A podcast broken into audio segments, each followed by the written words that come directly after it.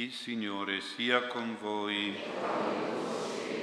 Dal Vangelo secondo Matteo. In quel tempo, entrato Gesù in Cafarno, gli venne incontro un centurione che lo scongiurava. Signore, il mio servo giace in casa, paralizzato, e soffre terribilmente. Gesù gli rispose, io verrò e lo curerò. Ma il centurione riprese, Signore, io non sono degno che tu entri sotto il mio tetto, di soltanto una parola e il mio servo sarà guarito, perché anch'io, che sono subalterno, ho soldati sotto di me, e dico a uno, va ed egli va, e a un altro vieni ed egli viene, e al mio servo fa questo ed egli lo fa. All'udire ciò Gesù ne fu ammirato e disse a quelli che lo seguivano, in verità vi dico, in Israele non ho trovato nessuno con una fede così grande. Ora vi dico che molti verranno dall'Oriente e dall'Occidente e siederanno a mensa con Abramo, Isacco e Giacobbe nel regno dei cieli. Parola del Signore.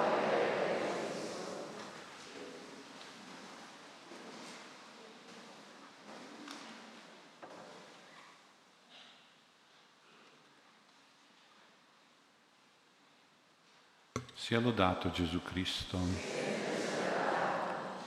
Abbiamo sentito un bel Vangelo dove possiamo osservare gli occhi di Gesù che devono aver brillato di ammirazione e di gioia nei confronti di questo centurione romano, un pagano, una persona verso cui i giudei avevano dei pregiudizi, come fossero gente senza morale e senza fede, immorale ed idolatra gente che dimostrava invece questo centurione di avere una fede più grande dei giudei e di Israele, una fede pura, una fede positiva. Però io vorrei farvi notare questo fatto, che questo centurione non si esprime con una preghiera.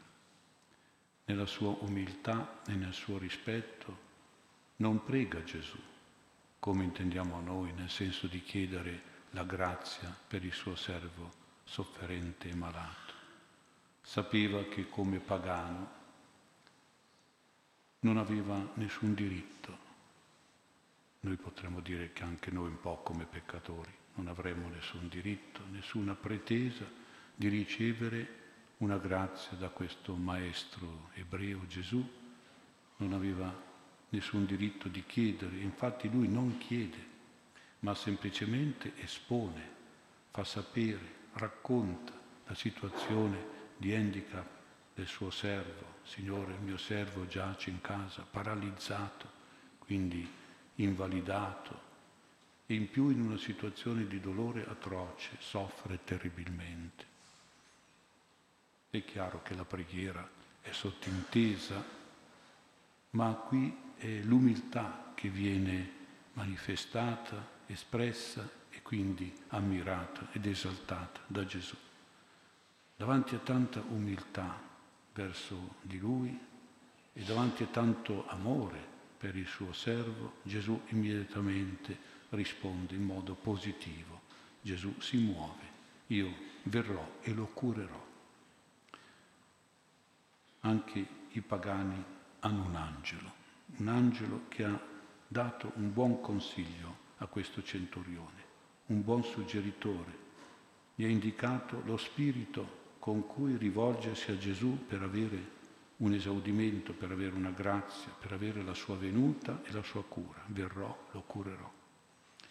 È uno spirito, diremmo, è un angelo vincente sul cuore di Gesù, anche oggi, anche per noi. È l'umiltà l'umiltà di chi non si ritiene degno di ricevere una grazia e anche l'amore, l'amore per chi soffre, per chi è in difficoltà, per chi è nel dolore, come il suo povero servo. Anche le sorelle di Lazzaro hanno fatto sapere a Gesù, Maestro, il tuo amico è malato. Non gli hanno detto, vieni a guarirlo. No, gli ha fatto sapere il tuo amico è malato, è sofferente, Ecco, quindi hanno dimostrato tutta l'umiltà per il Signore e l'amore per questo fratello. E anche qui la stessa cosa, l'umiltà e l'amore.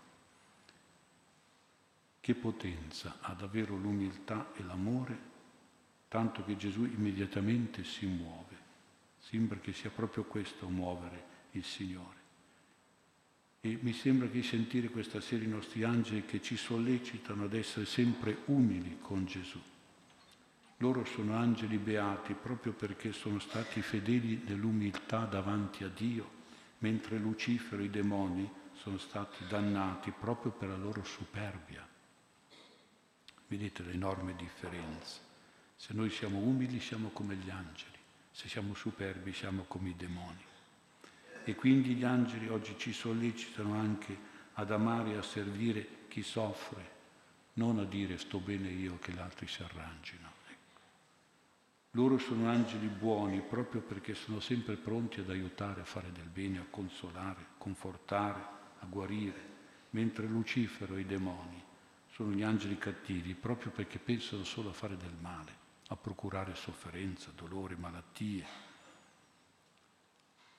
ma non solo dobbiamo seguire i consigli del nostro angelo, li dobbiamo anche farli lavorare, dobbiamo incaricarli per far sapere al Signore, alla Madonna o ai santi la nostra situazione, i nostri problemi, le nostre sofferenze, le nostre difficoltà.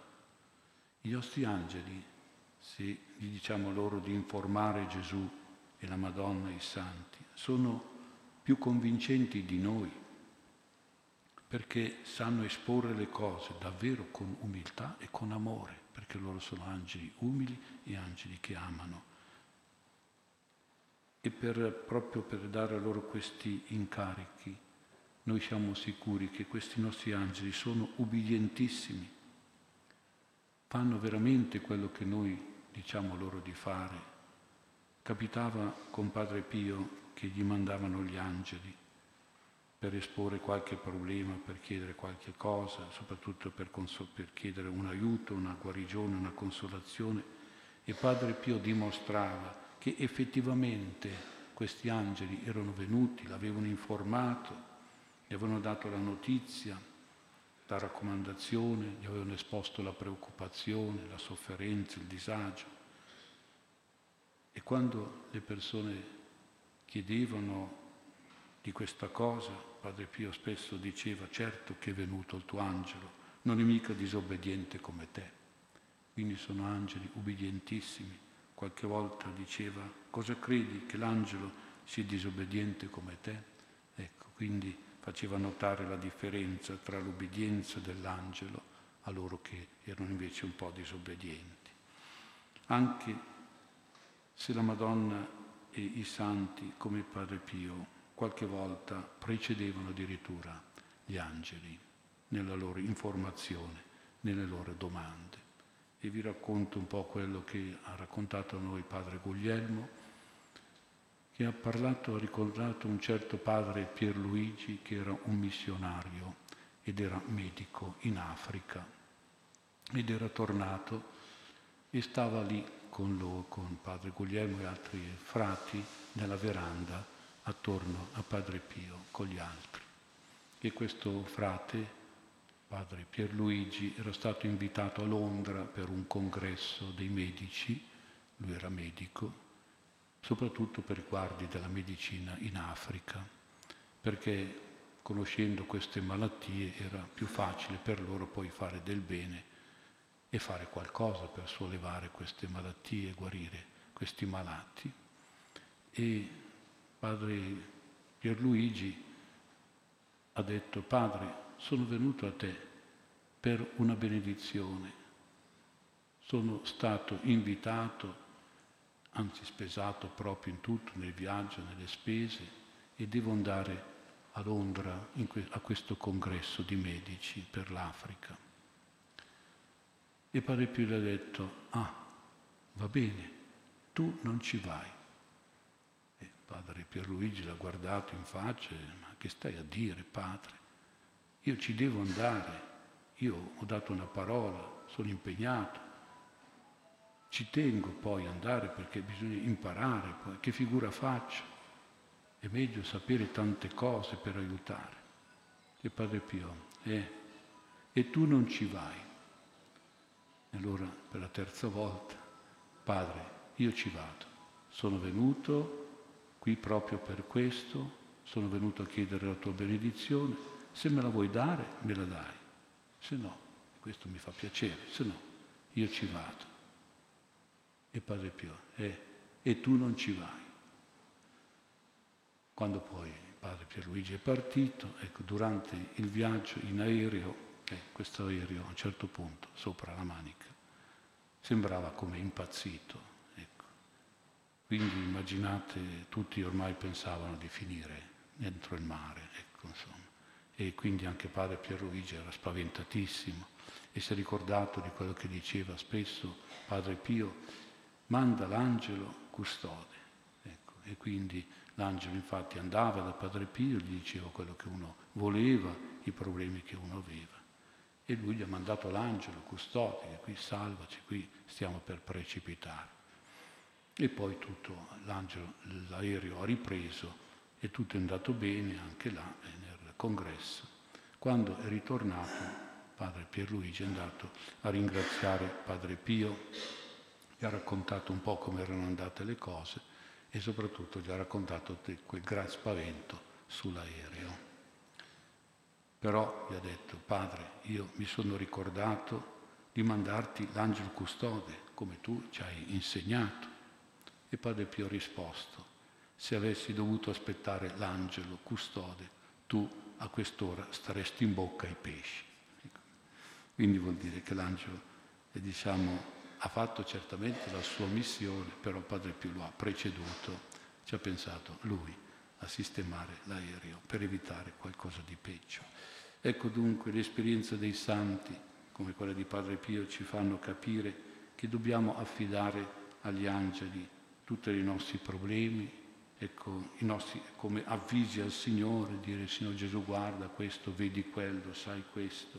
Ecco, quindi questo nostro parlare a Gesù dei nostri malati, per esempio, dimostra che abbiamo fede, dimostra che abbiamo un grande affetto per loro, ci preoccupiamo per i sofferenti, siamo sensibili ai dolori alle difficoltà, alle sofferenze delle persone a noi care o di qualunque persona. Ecco, noi ci sentiamo davvero di dire queste cose attraverso i nostri angeli e sicuramente penso che riceveremo anche noi le consolanti parole di Gesù. Io verrò e lo curerò. Siamo nel tempo di avvento. Il Signore che viene è, un Signore che dobbiamo credere e che viene anche quando noi attraverso gli angeli lo avvisiamo di qualche nostro problema o di qualche problema dei nostri cari. Gesù è tanto buono, tanto grande, che si commuove subito davanti alla nostra umiltà di far sapere a Lui la situazione e sicuramente si muove, è mosso dalla nostra fede e dal nostro amore. Umiltà per Dio e amore per i sofferenti sono come delle calamite irresistibili sul cuore di Gesù e quindi dobbiamo davvero agire un po' così, sfruttando questa verità di angeli nostri custodi che sono obbedientissimi, qualunque cosa noi gli diciamo, lo portano al Signore, lo portano alla Madonna, lo portano ai santi. Ed ecco ancora però nel Vangelo una sorpresa. Il centurione riprende dicendo, Signore, io non sono degno che tu entri sotto il mio tetto, di soltanto una parola e il mio servo sarà guarito. E qui abbiamo ancora una bella professione, una professione di umiltà. Nella liturgia antica noi usavamo proprio prima della comunione dire proprio queste parole, Signore non sono degno che tu entri sotto il mio tetto, oggi diciamo di partecipare alla tua mensa, ma sono proprio comunque sempre le parole di questo centurione, ecco non sono degno che tu entri sotto il mio tetto e la consapevolezza di questo centurione della sua impurità e dell'impurità anche della sua casa, che come era pensato dai giudei era una casa infestata dai demoni, quindi una casa impura, il tetto contaminato. No? Ecco, come a dire Signore, non ti esporre a questo mio tetto contaminato e impuro e così dovremmo un pochino fare in modo che davvero il Signore non entri nel nostro cuore se è oppresso da demoni, se è abitato da demoni, se è un tetto dove sotto ci stanno i peccati, un'anima con i peccati gravi. Nessun giudeo sarebbe mai entrato sotto la casa, nella casa di un centurione perché pensavano che questa fosse la sua situazione proprio per non contaminarsi, perché non gli cadesse addosso questa impurità, questa infestazione demoniaca. Noi non possiamo accogliere Gesù nella nostra anima se fossimo in peccato grave, se non avessimo la purezza che il Signore ci chiede. Ecco, quindi dobbiamo davvero garantire al Signore un profondo rispetto, soprattutto quando facciamo la comunione. Il Signore entra sotto il nostro tetto, entra nel nostro cuore, ecco, noi sappiamo che abbiamo bisogno proprio della fede e del rispetto che dobbiamo avere per il Signore. E poi anche avere, anche un grande, massima fede nella parola del Signore, nel comando del Signore. Il centurione intende la parola di Gesù come un comando, ecco, perché lui era un militare e riconosce la potenza del comando spirituale di Gesù sugli spiriti, con gli spiriti buoni e con gli spiriti cattivi, per chiamare i buoni e per allontanare, scacciare i cattivi. Ecco, dice a Gesù, dai un ordine, dai un comando e il mio servo sarà guarito. Lui era abituato proprio a ricevere ordini, a comandare e dare ordini. Ecco dunque che noi dobbiamo seguire questa grande fede nella potenza soprannaturale, divina di Gesù, per cui basta che Lui comanda con una parola e noi avremo la grazia della liberazione o della guarigione di cui abbiamo bisogno. E anche su questi due punti gli angeli ci sono di consiglio e di aiuto. Non sono degno che tu entri sotto il mio tetto impuro, vuol dire appunto anche che quel tetto non è soltanto il nostro cuore, la nostra anima, ma pensiamo per esempio alla nostra famiglia, al tetto della nostra famiglia. Ecco, la nostra casa andrebbe in rovina se ci fossero un tetto tutto scassato, se, con le tegole rotte, con ecco, le cose rotte, e allora entrerebbero dentro l'acqua, il vento, tutte le cose negative, le infiltrazioni cattive. E che dobbiamo stare attenti che sul tetto della nostra famiglia non entrino dei brutti, cattivi pensieri o sentimenti, delle attività, dei comportamenti sbagliati, non entri, non piova dentro l'infedeltà, la pigrizia, la mancanza di rispetto, la mancanza di amore. Facciamo in modo che quel tetto lì sia sicuro, soprattutto di protezione della nostra famiglia, del tetto della nostra famiglia. E gli angeli sono proprio adibiti a questa protezione. Chissà quante volte devono rifare il tetto della nostra famiglia, perché magari ci comportiamo male, perché diciamo una brutta o cattiva parola, è come se si costasse qualcosa e li cominciasse a filtrare dentro qualcosa di negativo, di cattivo, impuro. E quindi vediamo davvero di tenere questo tetto sempre in buona, buono stato, in buona situazione, soprattutto non solo quello del nostro cuore, ma anche quello della nostra famiglia. E poi di soltanto una parola. Ecco, ci sono di aiuto proprio gli angeli quando siamo attaccati da malattie, da disgrazie, dietro le quali ci sono spesso dei nemici invisibili che sono i demoni. Gli angeli hanno la potenza della parola di Gesù e questa parola è un'arma vittoriosa che scaccia, tiene lontano questi nemici.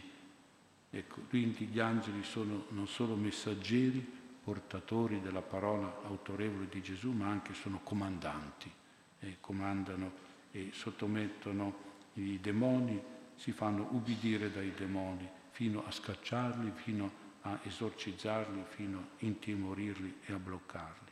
Dobbiamo sentire davvero la potenza di questa parola che portano i nostri angeli proprio nei confronti dei nemici che sono a volte invisibili come i demoni, anche però dei nemici che sono per esempio gli agenti delle malattie o che sono anche delle persone vere e proprie che sono magari cattive, malintenzionate, malefiche.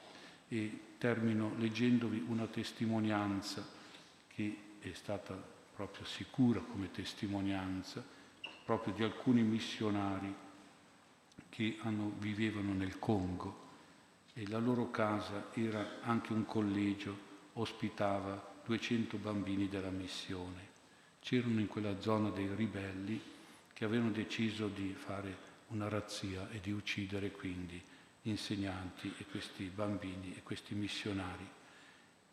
Quando gli abitanti della casa hanno visto avanzare questi ribelli, si sono messi in ginocchio e hanno implorato la protezione di Dio, hanno invocato i loro santi angeli.